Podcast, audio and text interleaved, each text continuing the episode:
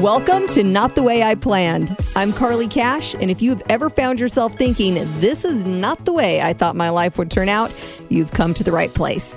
Each week, we'll have inspiring interviews, plus tips and tricks to living your best life, even if it's not the life you planned.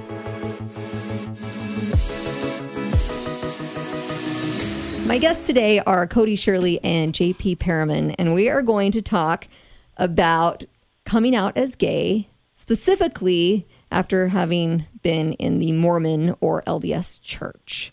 So, thank you guys so much for being on Thank you for today. having us. Yes, thank you for having us. So I think it's safe to say that uh, this lifestyle does not really mesh with growing up in the Church of Jesus Christ of Latter day Saints. So when you, both of you, think back to growing up, how did you feel about yourselves? Did you feel like you were different or what did that look like? So for me, um, it, I mean, as you're growing up, you never really realize, like, you, you're still trying to figure out, like, what does it mean? Like, I'm attracted to this friend or that friend or this boy or that boy, and and you don't really, I guess, you still don't really know what's going on. Like, even like many, you know, young kids, they sometimes they think, oh, well, I like girls, and it takes them a while to figure it out. But I just never liked girls. I mean, Okay. really, that's how kind of I felt, at least. What about for you, JP? Yeah, so I'm a convert to the church. I joined uh, before my 20th birthday, but growing up, I, I was aware that I was attracted to men probably around the age of four or five. I you don't really know though if everyone feels this way, and you know at at the time you heard a lot about well being gay is a choice and um, whatnot. So I just I just always kind of thought, oh this this will just go away or. Um, maybe I had a fear that okay, this could be true, but I preferred to just think this will go away. So why did you have a fear? If you didn't grow up in the church, was that still something within your family that was viewed as wrong, or is that how you were raised?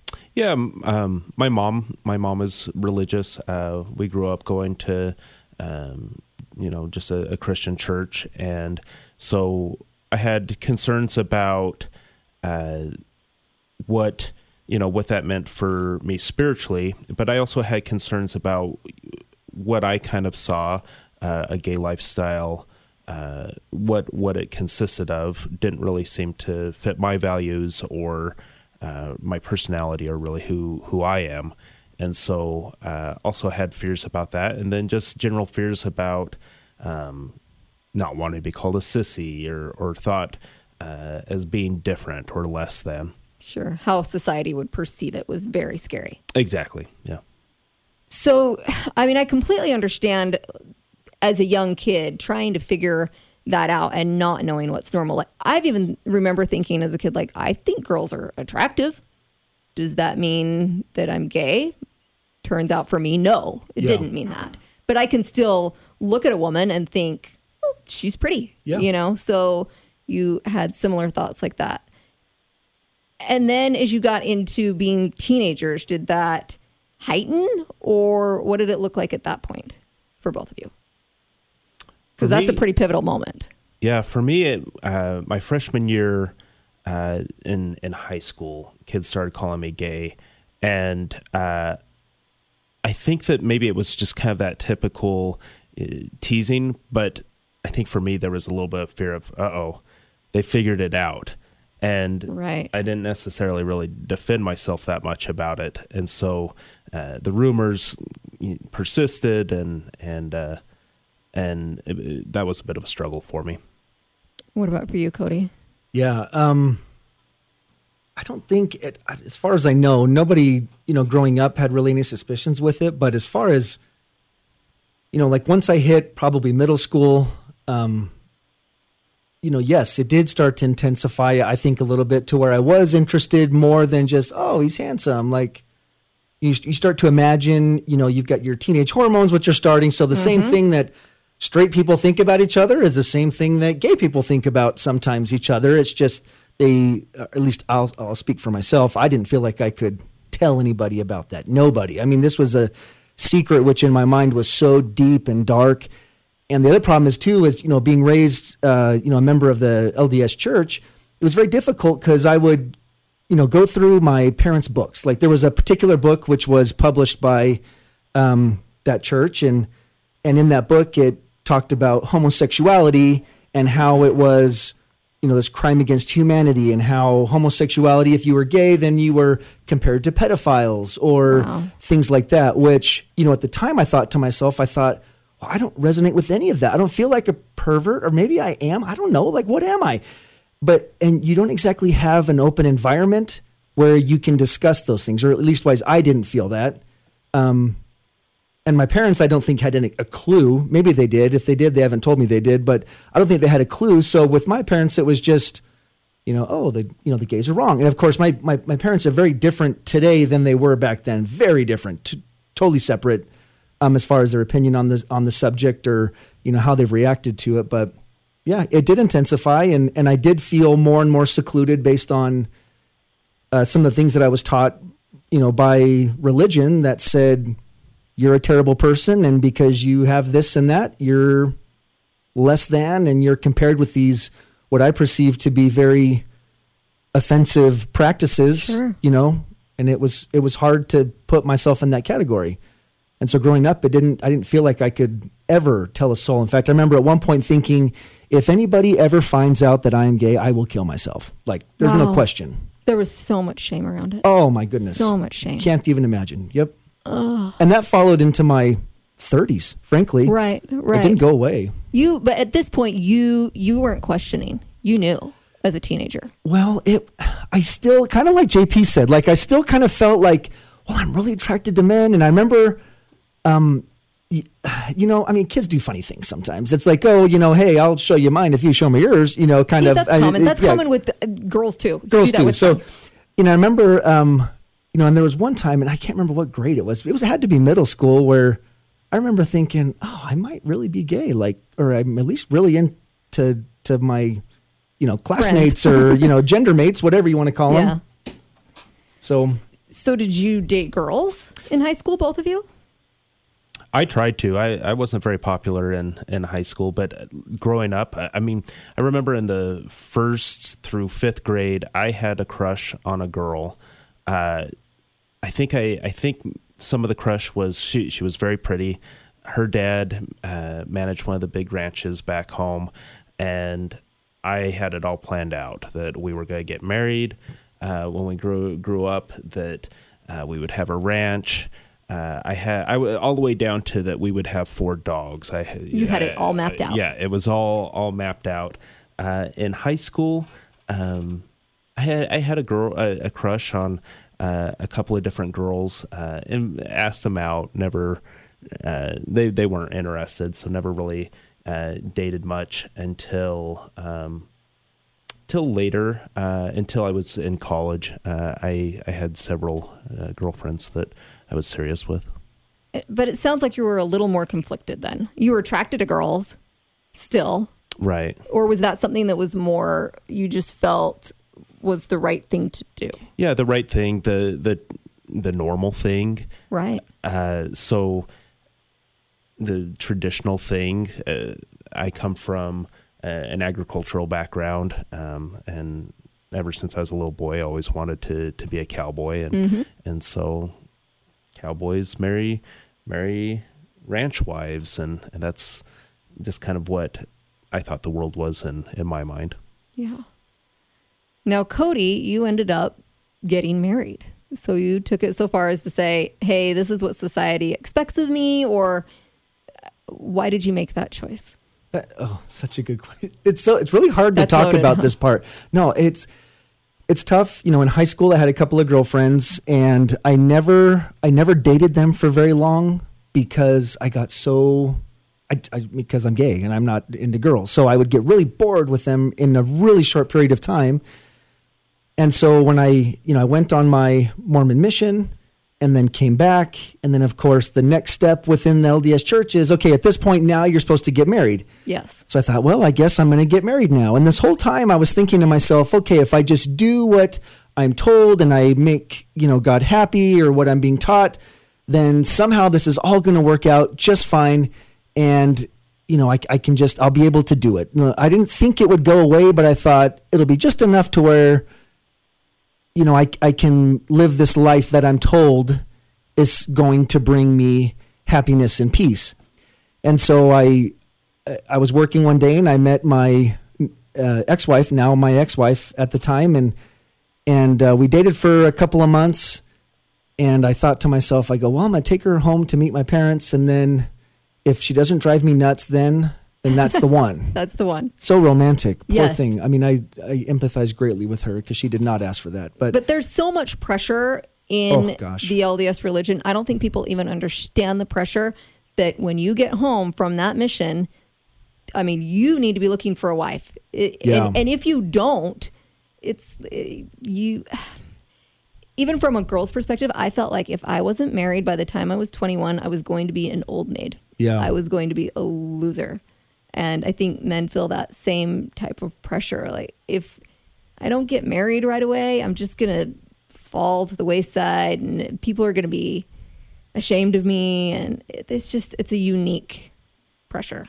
Te- yeah, terribly. And also, you're 21 to 25, say, and your hormones are going crazy, and you want Yes. to take advantage of that, Sure. and you want to have sex with people. Like that's, you know, when you're in 20s, that's what you do. And so, like, I think a, a lot of it is I just thought, you know, when I when I married my wife, I was a virgin. I'd never been with anybody before that, and so I thought, okay, well, if I can just get married, I'll get that release. That'll be just enough to where I can make it work. Makes perfect sense. Yep. And Yeah. on my honeymoon, I realized that was a terrible decision. It Right off the bat, you Right knew off the like bat, this is not going to work. it was not going to work, but I thought I've got to make it work because the pressure, like you said, like, well, I can't get a divorce now. Like, what am I going to tell her? Like, No. what am I going to tell my family? Or was God going to make me go to hell? Like, I, because you don't, I mean, it's, it just sucks. Like that, it just really sucks. Yeah. Because it doesn't People work. that are not familiar with uh, the LDS religion don't understand maybe, but you eh, cannot have premarital sex. If you do, that's really, really wrong. Yes. So most people probably don't. And then getting divorced is also huge. I mean, you're supposed to be married forever for time and all eternity, as they put it. So I can't even imagine how. I mean, well, actually, I can't imagine from a very different standpoint because I think a lot of people that go through a divorce, or even a, a good chunk of them, know kind of like right from that, like there's something a little off here. Yeah. But I, if I just keep moving forward, it will get better. Yes. I know with my experience, it was like, well, when we have kids, it will just get better. Oh, yeah. you know, Our marriage isn't going well. Let's have a kid. that will fix That'll things, fix it. Yep. Which you did. You, feel. had kids. Yeah. So what did that look like? How did that play out? So um, we have four kids, Mm-hmm. and um, you know the the first kid we had within a year. And I honestly, when I say, "Oh, you know, this isn't what I thought it was supposed to be," maybe we'll have a kid, and that will fix this or whatever else. You had those exact thoughts. exact thoughts. I'm thinking, okay, well, we'll have a kid, and then um, we had another kid, and then a third kid, and then at this whole time, I mean, this whole time, like just to kind of give you perspective, like I'm I'm doing my career, and um, I'm trying everything possible to not face reality. I'm I've got all these coping mechanisms of Yeah. work, and so I mean, uh, career wise, I was very successful, and I had reached a lot of goals, and I had done a lot of things, but I still had this lack of peace, and you know, I can't even say it was a lack of happiness because was I happy? Yes, I was happy. My ex-wife is a fabulous human, and our kids are wonderful, and we had this world which we had created, which looked perfect to everybody, but then inside, like I'm slowly dying, and I'm just like it's a total lack of peace. Happiness and peace are two different things for me, at least. Sure. I had happiness. I was not at peace. I think that's a really important point to make because people don't always recognize the difference, but it's very true. If you've got something just gnawing inside of you that you just keep shoving down and burying, you can't be at peace, even though you've got great things in your life. Correct. You love your kids. Yes. You have respect for your ex wife. You're Mm-hmm. successful career wise. All those things are great and they do bring you happiness. Yes. But when you have that something inside of you that just it'll eat you alive. and it's almost like like I don't know if you've ever felt this way, but if you're you know if you're like if you're preparing for a big race or something, and sometimes your body will tell you, oh, you you need sodium or you need salt or whatever, and your body just kind of craves like salt, Yes. but you keep eating vegetables or fruit. It's Yeah. like these are good things and they taste good, but it's not like what you need. Like your body is craving this thing, and uh, and the hard part is, is even within the Mormon Church, like they they they make that that salt that your body is craving sound so vile and disgusting and selfish. And how could you possibly want that? Because you're a horrible, terrible person. And they don't say it quite like that, but they allow other people to say it and then they don't correct them, which has always been my thinking, issue. why am I craving salt? Yeah, why do and obviously salt here is a with me? metaphor, right? But it's like I can't explain why. Like I and but one thing is very real and that is I need this thing and I can't explain why, but I'm going crazy not not having this. Yeah. You don't have the peace. Correct. I think that's Cody's way of really saying that JP's a salt of the earth kind of Oh, guy. yes, yeah. I would say so. so you, you you didn't go so far as to get married, JP. I didn't. I didn't. I joined the LDS church uh, right before my 21st birthday. I went on a mission, uh, came home, and to your point about the pressure of, of getting married, I remember I had just gotten home. I had maybe been home, I, I don't even think a month. And one of the guys uh, that, that I was going to church with asked me how old I was. And because I went on my mission a little bit later, uh, at that point now i'm i'm 24 and i remember him saying oh so you're a menace to society That's Um, what they would say. yeah yes, it yes. goes I don't back to this old brigham young quote but you know i thought god a, a menace to society i'm trying to do everything everything that i'm supposed to be doing i haven't even been home f- for a month from having served this full-time two-year missionary Yeah. or, or mission in Venezuela, and so um, there I, I remember that pressure that it, it was just kind of constant. Uh, I dated, uh, I, I went to BYU, um, dated a girl who who I really really loved. Uh, we got engaged, but early on, I was very upfront with her about this is this is what I deal with. I'm I'm attracted to men, um, and we worked worked really hard to try to make it work but at at the end of the day, it wasn't really fair to to her at all, and and it wasn't fair to me, and and we couldn't make it work. And so I thought, well, if I I've got to figure out a way to to actually make this work before I um you know go go that far as to to get engaged. Did you have some similar feelings uh, in that if I get engaged or I get married, this will go away? Or For sure, for sure. I, I thought, okay, um, I, I joined the church and I thought, okay, this will fix it. It'll go away because of this. And I thought, well, maybe on my mission, uh, it'll go away as a result of, of serving my mission. Got home and I thought, okay, I'll try counseling. Uh, I went through a lot of counseling, still wasn't going away. And I thought, well, maybe maybe if I get married, uh, this this will fix it, and it'll eventually go away. Uh, and it didn't. And it seemed like the further, the more that I tried to push it down and make it go away, uh, the more, the, the stronger the the feelings became. yeah, yeah. Did you ever talk to your ex-wife about how you felt to any degree? Never. Not until I came out um, or got found out, really. Not until late into our marriage. We were eight years into our marriage before she had a clue. Yeah, That was the worst day of my life. she was totally shocked. Yeah, we um, we were having some marital problems, and I'd gone to California for a work trip, and then came back, and um, you know had a conversation with one of my buddies down there, who you know one of my straight buddies down there, and we conversed a little bit, and I told him, you know, hey, I'm I'm gay, and and I don't think I can make my marriage work, and so my ex-wife, I think, sensing that there was something up, um, did a little of her own investigation while I was asleep via telephone. And then she, I remember her waking me up at, at midnight. She flipped the lights on and I'm out of this groggy sleep. And she said, Are we going to make this work or not? And I said, Well, what do you mean? She's like, Well, I read your text message from your buddy and I just want to know if we can do this. And, you know, rightfully so, she was frustrated and, and confused and trying to work through these problems. And then I just said, well, it's complicated. And then she said, well, what do you mean it's complicated? And I said, well, it's really, really complicated. And she goes, like, like what? Like, are you, like, are you into men? Like, and, and she said it kind of like trying to pick the most outrageous thing she could possibly think of and just throw it out there. And then I just said, yes. And she didn't expect that response. No, she did not. And she was, you know, that started a very long, difficult, horrible conversation, which to this day I think of and it just breaks my own Yeah. heart. Yeah. And, I, and, her, and hers as well, I'm sure. Because you didn't have any intentions of Heavens no. breaking her heart. You wanted to do the right thing. And, And- the the hard part, which is always hard to communicate, and a lot of people don't understand, is like, like my marriage with her was not ugly. Like it wasn't. I mean, we were friends. We didn't argue. Like, mm-hmm.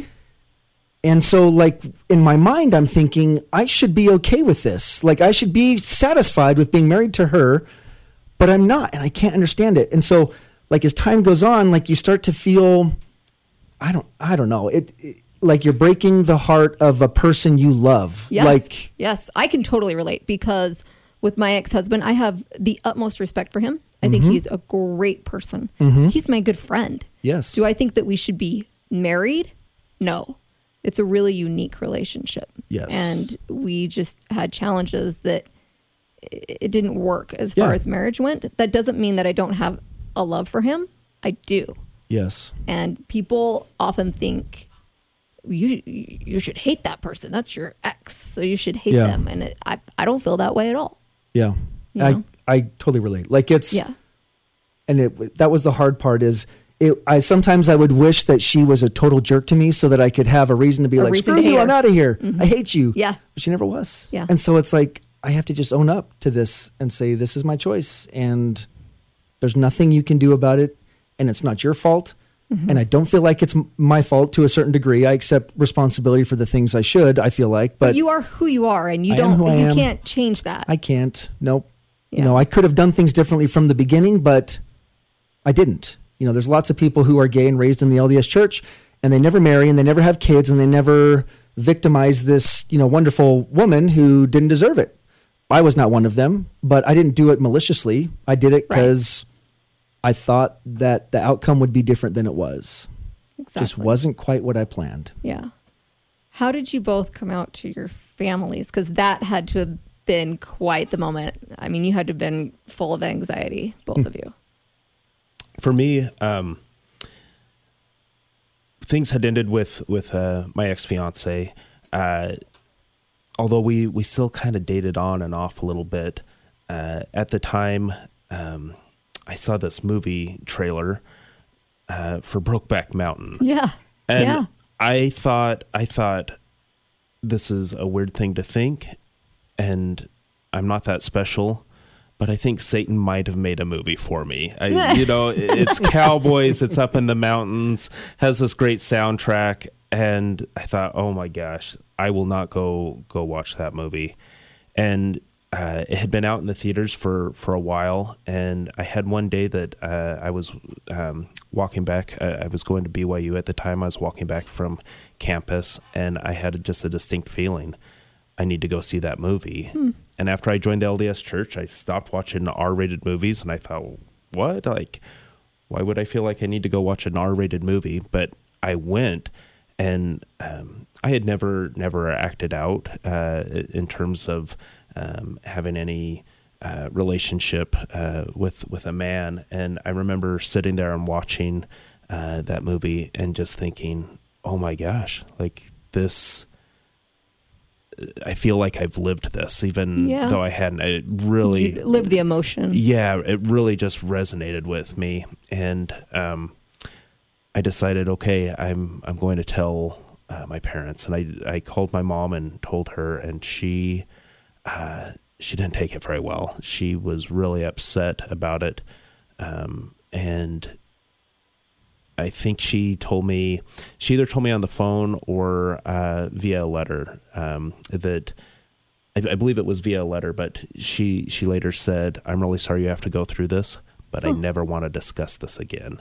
And so wow. it I mean it did come up a, a few times, but but it rarely was a point of conversation. And she'd also told me that uh, never to tell my dad. She Okay. said you'll lose any any relationship that you have with your dad if, So if you bury it. tell him. Yeah, and I thought to myself, I'm not quite sure that's true. Um, and I remember about it was probably about a month later. I thought I'm I'm going to tell him, and I used the LDS term. He's he's not LDS. Uh, and I use the LDS term of I have same sex attraction. So I call him, I, I tell him that, and he says, Oh, okay. And I thought, Oh, no. He doesn't know what I just told him, right? Yeah. You just So I said, Well, do you know what that means? He said, Oh, yeah, I, I know what that means.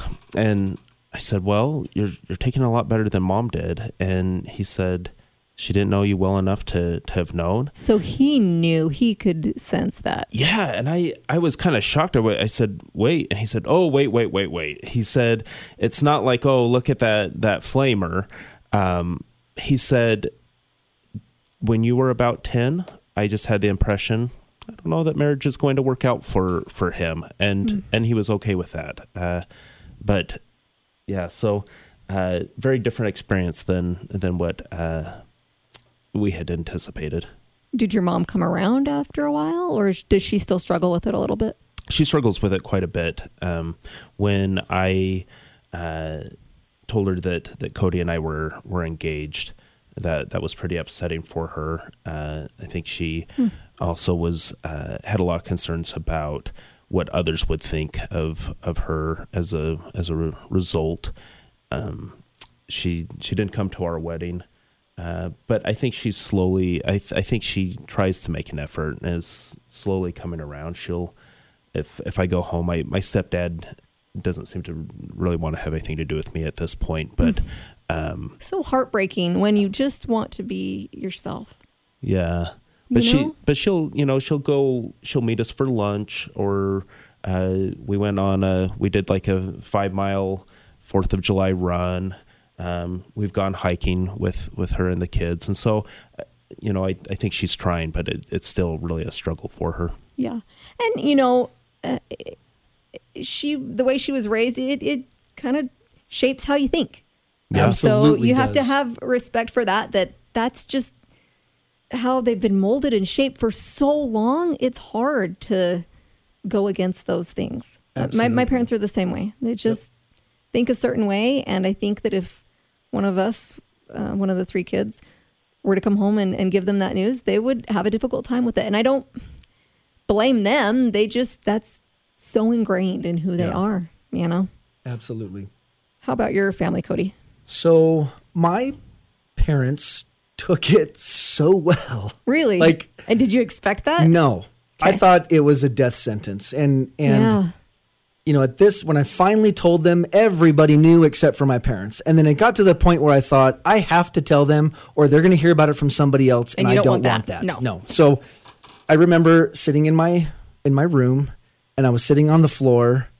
And I was talking on the cell phone, staring at the vent, the cooler vent. I mean, I, I remember it so Oh. vividly. Hmm. Yeah. And I called my parents and I said, "Guys, I've I've got something to tell you." And they said, "Oh, okay." I said, "Is Dad on the phone?" "Yeah, Dad's on the phone." And I said, "And I'm I'm sorry, and it's so hard to say, and I don't know how to say it."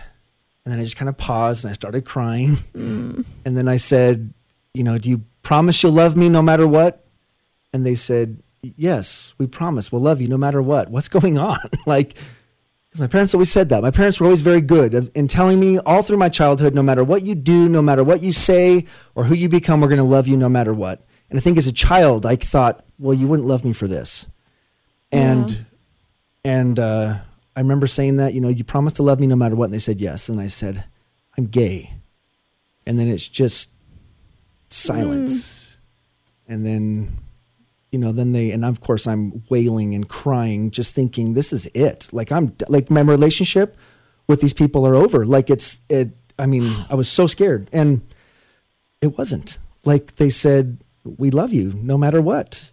And we don't understand what this means and it's a lot to take in. And like you said it's like you, you hear the same i mean they heard the same things through and throughout their life that i'd heard and so it's a lot to take in. And so to my parents credit they were superstars about it and at first it was hard and it took a lot of adjustment but as time has gone on like uh, even at like today they're like pioneers in in their area. You know, they live in northern Idaho, and they're you know people frequently come up to them and say, "Hey, my kid's gay. Like, how how do you deal with it?" And my parents are able to somehow reconcile, you know, the gap. But, or, or how do I put this? They are true examples of what I believe is Christian love. Yeah. You know, they don't they don't understand it, uh, but they love us, and it's not their place to judge, and they know that, and they don't, and they have accepted JP. I mean, from the beginning, he was their son. As soon as we said we were engaged, that he was That their it. son. Yep. That was it. and when we go there, we can stay with them. We take the kids. Like, there, uh, we haven't received an ounce of of anything hurtful from my parents or my family That's cool. and it's and to their i mean and that's not what i expected Yeah. not what i expected Yeah. But so cool that you have that. oh we're lucky we're very lucky How about the kids? How did that play out? How did you tell them and what was their reaction like, oh Cody? gosh how do you tell kids that you have been teaching for five six seven eight ten years Yeah. That homosexuality is wrong because that's what i was taught to teach my kids and that's what i was taught. And i And they're thought hearing it at church. and they're in, hearing it at church. And so I, I thought how do i teach my kids contrary to what i've taught them in the last few years? That's very difficult. And so you have to start with the process of okay people are different. Like and so i would go and read them books and stories. This is while i was still married to my ex-wife.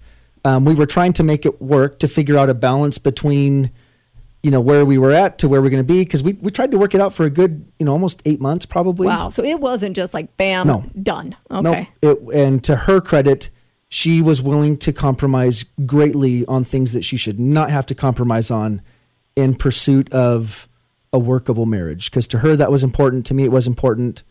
Throughout time, we realized it wasn't going to work. And probably wasn't mostly. I realized it wasn't going to work. But going back to the kids. So the kids, how do you teach kids that when Yeah. you've never had that conversation? Um, I started out with YouTube videos. Like, this is crazy. Like, YouTube videos. Uh, there was a YouTuber who had a story about a prince who could marry anybody he wanted. You know, it was a girl in a wheelchair, or uh, you know, one of the princesses from the far off land, or a prince from the far off land, or whatever it was. It gave lots of options. Well, and then this prince ended up wanting to marry his servant, who happened to be a male. And so it there's just these cute little YouTube videos that are cartoons and they're designed for kids and they don't in my opinion push an agenda of anything other than we're all different and that's okay and people can marry whoever they want. Sure. So after, you know, a good probably month or so of kind of showing them these videos, my oldest knew exactly what was going on. He's extremely smart. He knew what was up. So when I said, guys, you know, I got something to tell you, I'm going to start dating men. Um, and this was, well, this had to, it would have been after we were, yeah, I was going to start dating men. So I was still going to the house, but mom and I were separated. That's so what that it was. conversation came first. Yes. Mom and I are separating. Yes. We're getting a divorce. We're done. Yep. And then, And I mean, then- that makes logical sense. logical sense, chronological Chrono- sense. So yeah. yeah. so as time went on, we separated, and then I told them I'm going to start dating men.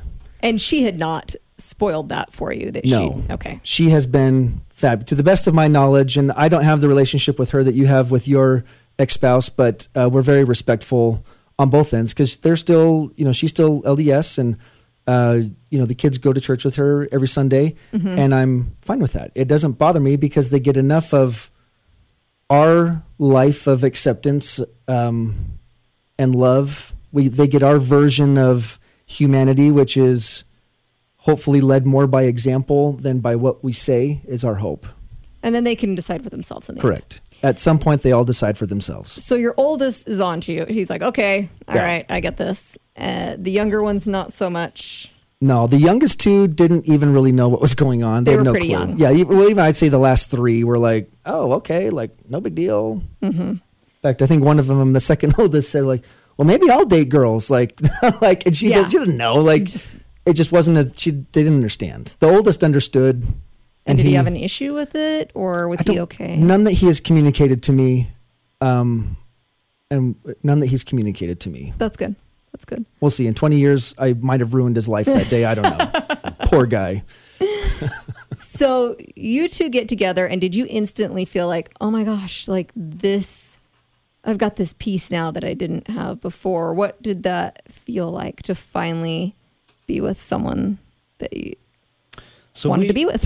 We we met and uh, the we hung out uh, the the evening that that we met, and then we ended up hanging out again uh, the next day. We went to to lunch together and uh, ended up spending a little bit of time with each other that day. And I remember saying to to Cody, "This is going to sound ridiculous, and I feel ridiculous for saying this, but I think I might love you." And I remember him saying, "Oh my gosh, it's such a relief that you said that because I feel the the same way." Um, it was it was a pretty, I guess, love at first sight, which I don't think I really believed in before. and did it feel different than the love you had experienced with girls? Yeah, I I would say so. Um, I don't know what. What do you think, Cody? Was it Oh. just different? Yes. Like, uh, and the best way I can explain it is feeling obligated to snuggle on the couch versus wanting to snuggle on the couch. You know, Right. my my ex-wife was extremely affectionate and you know, she always she always tried. She always tried and it just it she was just missing the part. And I used to always joke around, oh, if she was just a man, it would be perfect. Which I now know is not the case because Yeah. JP is my person, but um yeah, it was so different. I I I don't I the the peace that, that like You had to The have felt like, oh, I can finally be myself, really, truly myself, which there is no other piece that is quite like that. When you're like, I, I just get to be me, and there's someone that loves me for me, all of me, that's a pretty, pretty incredible thing.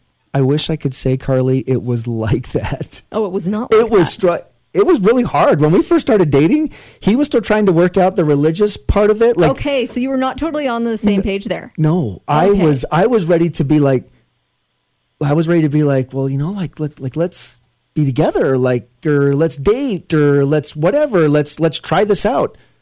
And he did not. He was not ready for that step yet. So you I'll were let him still speak for himself. You were still trying to be an active member of the LDS Church, JP. I was, yeah, I I was, and uh, I felt like okay, like I've got a decision to make between uh, pursuing this relationship that I really feel good about, or uh, but in order to do that, I have to uh, ruin my eternity. You know, I'm gonna Sign your ticket to hell. is Yeah. what were the options for him. yeah, and, and at least that's how I thought about it.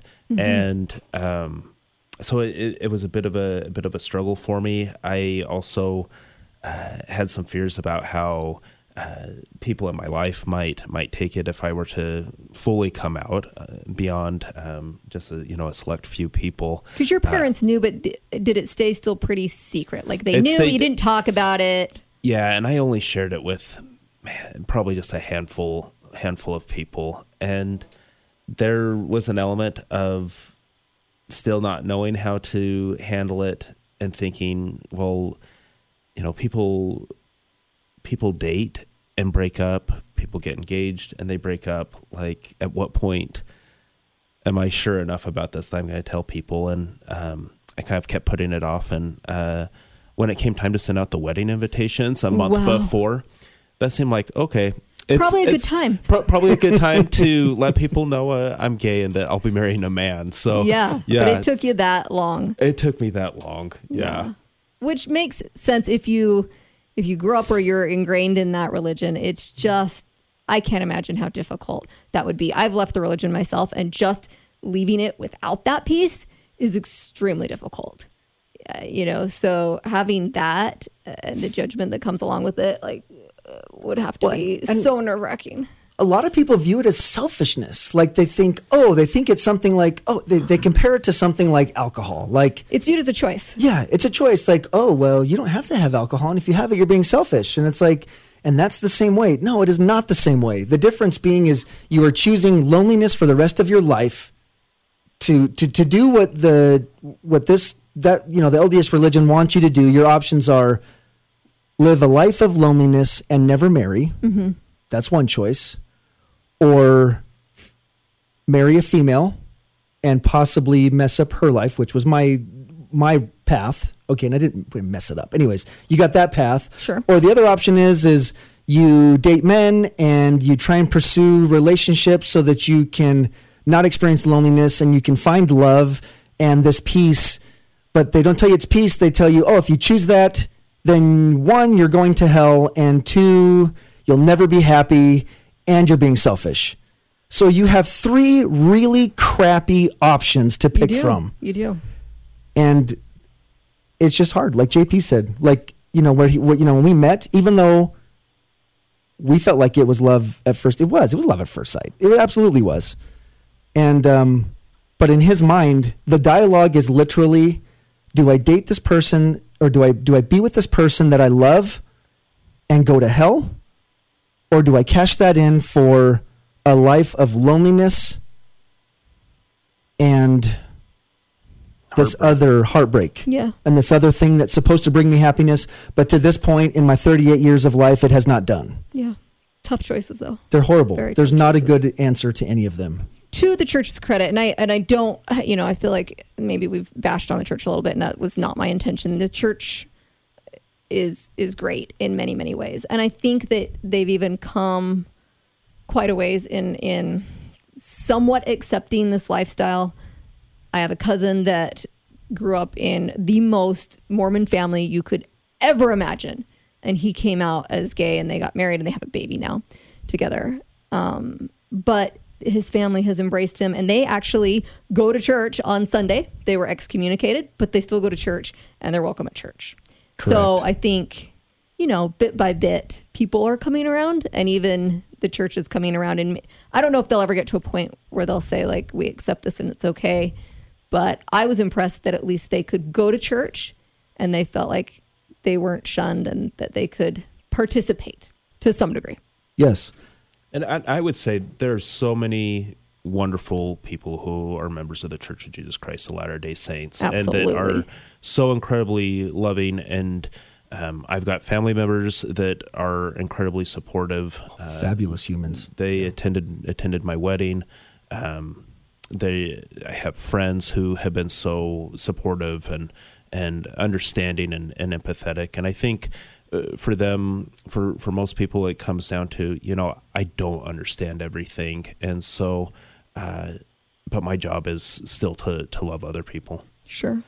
and even like so thinking about that as i'm uh, as we're having this conversation i'm thinking i'm like so what's the difference like why is it that we feel a certain way but then it's projected a different way but then we've got people that in our lives who are fabulous i mean probably my, my two best friends are active mormons and they're great and they love us and they accept us and we're welcome you know it's like you know what's the difference and i think you kind of hit it on the head and that was at some point you have to just admit that you don't know i don't understand but it's not my position to understand.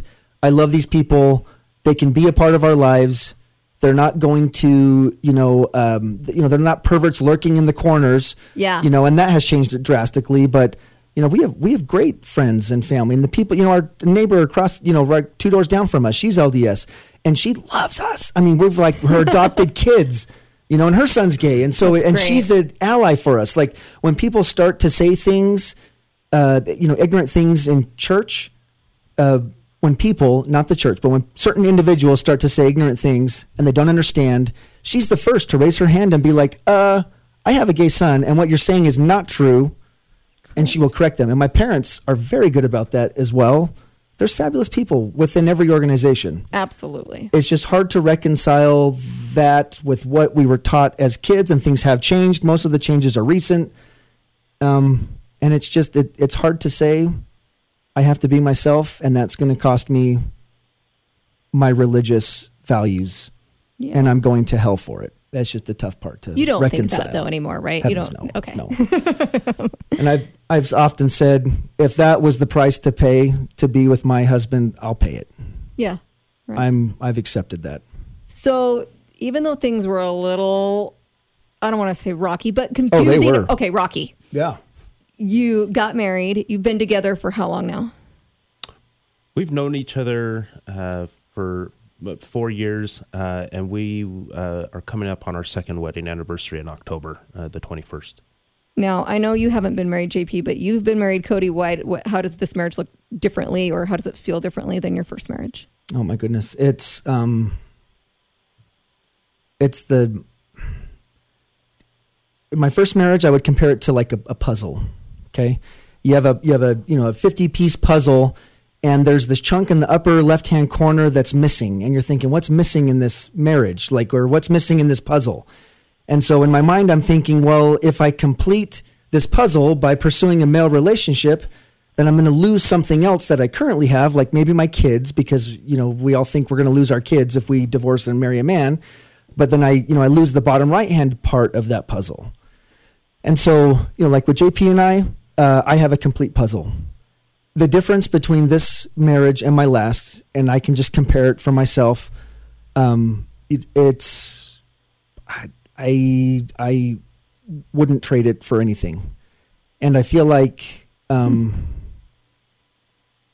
I'm I, I mean I'm at peace, like in my heart, in my soul. I'm being myself, or who I believe I am, and I'm at peace. Are we always happy? Heck no. I mean, sometimes it is only his good looks that save me from smothering him in his sleep. Like, and vice versa. We always joke, "Oh, how'd you guys make it 30 years?" Well, Adderall and Prozac. You know, it's Yeah. like, and so you know, I mean, but with JP, we argue more than I ever argued with my ex spouse. He and I argue way more. I never argued with my ex spouse. But is it the communication piece after that's different? It's and well, it's because it's a real relationship. Like it's not me trying to pretend to be something I'm not. You know, if I had an argument before, I'd be like, "Oh, I can't argue because I'm hiding so much of myself. I don't even know what to argue about." Like, Sure. Or, I mean, I know in my marriage, we didn't argue a lot either. Uh Uh-huh. And it was a big red flag to me that we didn't argue because I thought if we argued, it would mean that we were more passionate about the relationship correct. or we cared. Yes. And we get in terrible argue. I mean, people always view us because you know we got a little social media stuff out there. People kind of know who we are, at least in the valley or within the Mormon Church. And people always say, "Oh, you guys have such a perfect life," and I'm like, "Oh, honey, you have like, yes, my life is wonderful, and his life is wonderful. I think I'll let him speak for himself, but like, it's not perfect. Relationships are hard. Yes, hard. they are. They're really hard, Yeah. but you love each other enough to deal with all the crap that comes with it, and like." You know, you deal with the arguments, you deal with whether, you know, I turn right on this street instead of going to the next street to turn right. Or that's a, literally, we had that conversation on the way here, but you just deal with it because you love each other. And that's like a real relationship. You still have problems, you just deal with them rather than rolling over and saying, well, whatever. Mm-hmm. I don't know. What are your thoughts, JP, comparing this to girls that you dated? Yeah. Um, this just makes sense. Uh, I don't. I don't know how to describe it other than that. Maybe before I was always trying to figure out or trying to play a role. Um, this is how I, th- I think you do it. Yeah. Uh, whereas now I'm just myself and I, I just I just do it. And and sure we we argue, but we also have a lot of really great times uh, too. Um, Mostly great times. yeah, most mostly mostly great times. And I think sometimes in the arguments we also learn a lot about uh, ourselves and maybe different ways of, of thinking about it. I think I was I was I was never married, and so we get you know we meet, and I'm already you know I get married at age forty. I was a pretty independent individual, and so there's some adjustments for me uh, to Definitely. Uh, not being so independent. I think there's some adjustments for Cody in uh, being with someone who is very independent. Oh, and- huge. yeah, and maybe also being a little bit stuck in my ways of you know this is how I've always done this and this has worked well for me and uh, so yeah I think I think there's been some adjustments that way but but I feel like they're minor adjustments and it's not that uh, we're trying to figure out what's my role who who am I s- supposed to be we're just who we are mm-hmm. and the adjustments just come with okay how can we be our best selves together. Yeah, exactly. What would each of you say to s- someone that was going through this, a younger person that is having these thoughts like, oh, I'm attracted to the same sex and I don't know what to do with it? What would you go back and tell your younger versions of yourselves?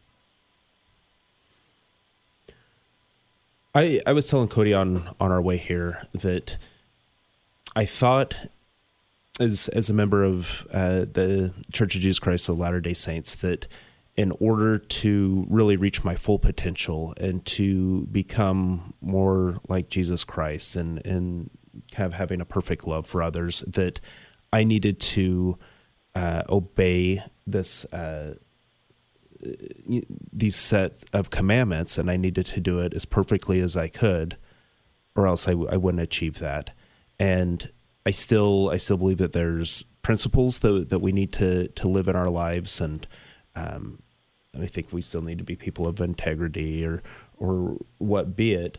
But by learning to accept myself and and love myself, uh, it's allowed me to become even more empathetic, uh, even more uh, able to to love unconditionally of others. It's given me the opportunity. I, I've always wanted kids uh, this has given me the opportunity to to have four four kids that I love as if as if they were my biological kids. Um, they're they're everything to me, and uh, I guess I, I would say that things aren't always the the way that they they seem they'll be. That sometimes you just have to. Um, we were, you know, you just have to go. Uh, learn via experience sometimes. Right. Right. What about you, Cody? I would say, um, one, there's nothing wrong with you.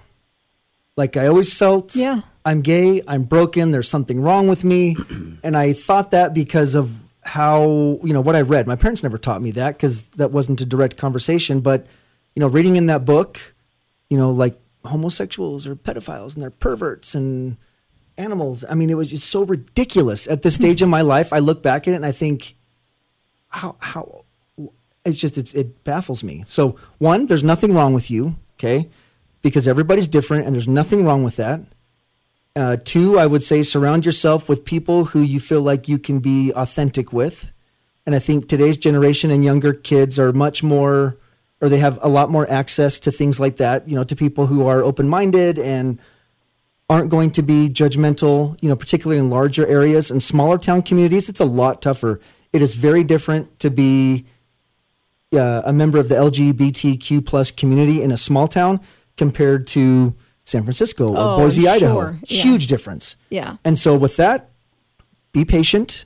That's another um, one I would say. And the other one is don't feel like you have to adjust who you are to be, or, or don't feel like you have to adjust who you are to fit in to what you perceive is the norm within an organization or within a community. Yeah. For example, if you look at JP, he's dressed like a cowboy. Okay, he's got a cowboy shirt on, he's got boots on, jeans. You know, normally he's wearing a cowboy hat, but we're inside, so he's not. So, you know, I mean, he is a cowboy. And with myself, sometimes I dress that way, sometimes I don't. And, you know, we don't really fit in a lot of times to, you know, the, the drag community. We don't like going to drag shows because I don't, I don't like them. I don't, has not anything against it. I just don't like going. Just because Like- you're gay doesn't mean you need to go to a drag show. and I don't, and I choose not, or I just don't want to for whatever reason. It doesn't matter. There's nothing wrong with you. Like, No. so don't feel like you have to be a part of the stereotype, but don't be afraid if that's who you are to do that. If you are transgender, for example, and you feel like that's something you want to explore, don't not do it just because you don't want to be a part of a stereotype. Um, but then maybe your version of what that is is totally different. You know, it's you know we've there's the the queer eye was it Jonathan whatever? Queer eye you know queer eye yeah he did chooses not to pick a label you know so sometimes he wears women's clothing and sometimes he doesn't. And so I- I think you know human sexuality is significantly more complex than I think we understand and we're doing better. Um, but for kids today there's nothing wrong with you. Don't live a stereotype that isn't you um, and be patient that's all I would say Such an important message. I've I've always said um, if being gay is the m- most interesting thing about me, I've done something wrong. Right. That's Because- a good point. Because for a straight person, if that if that's the most interesting thing about them is that they're that they're a straight It's, person, it's it's like a non-issue. yeah, it, it, it doesn't make sense. And so, um, yeah, I, I would say that as well. An, another thing, another realization that I came to uh, once I came to peace with with leaving the the LDS church and um, pursuing my relationship with Cody was how I've been trying to be become a straight person. I even paid to go to a gay camp um, to you know be to become a straight guy. Didn't work, but but I tried tried everything, and I remember thinking, I wonder how offensive this has been to to God that God created me this way for for whatever reason that that I don't know. But how offensive is it that I've been trying to to change this key part of myself? Yeah, yeah, super important. Cody, I know you in particular um, have kind of tried to reach out and help other people that are dealing with this issue, and you started a web a website called Yeah, so I've got a little blog. It's helpimgay.com, and it's uh, it's it's nothing much, and I don't update it as much as I should because we're busy, and um, but you know, it, I've I've always tried to reach out to people because I know what it felt like. I know how difficult it is, and when you you know at this stage in my life, I know a lot about being gay. Back then, I had no idea. Like I knew nothing. Like what does this mean? What does that mean? Who's the boy? Who's the girl? You know, it's like you don't. I mean, you don't all those ridiculous things. But because I wasn't raised in a tolerant area of the United States or world, and I wasn't raised in you know this open-minded environment, um, I, I there's just a lot of questions, and sometimes you don't feel comfortable asking them. So, yes, I've tried to reach out, and I continue to reach out to to people who uh, maybe found themselves in my particular situation, um, or people who are within the LDS Church and maybe they don't feel like they quite fit, or they don't know how to tell their parents. Yes, we I we love to be supportive to them, and we feel like we've helped lots of people. and that website does still exist. So Yes. if people want to find it again, it's Yeah, help helpimgay.com. perfect. Thank Thank, you. you. guys so much for sharing your story. I think you're incredible, and I'm so glad that you finally are at peace with yourselves and that you found each other. Thank you. Thank you. Thank you for joining this edition of Not the Way I Planned. If you liked what you heard, you can find more at notthewayIplanned.com as well as Not the Way I Planned on Instagram, Facebook, and YouTube.